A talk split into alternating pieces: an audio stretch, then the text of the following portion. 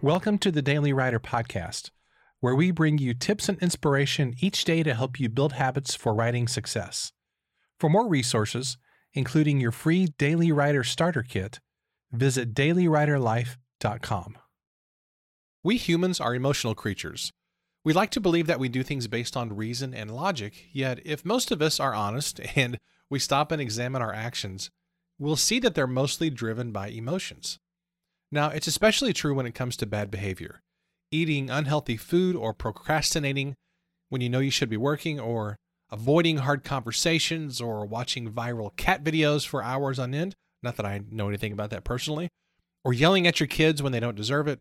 It's all driven by emotion and not logic. And the truth is that we do the same thing with our writing.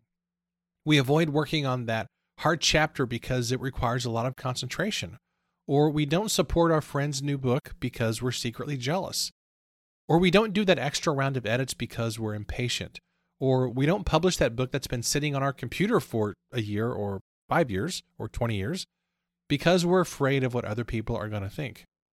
So think about the emotions driving the behavior that's keeping you from your writing goals.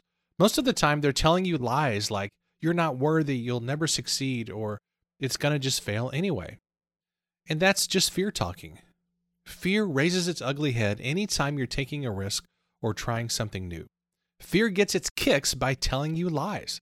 So don't listen to fear. Don't listen to the lies.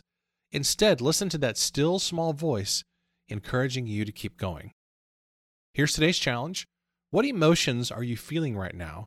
And are they telling you the truth about yourself, such as you're worthy, you're gifted, you're talented, and you deserve to have your words out there for people to read them?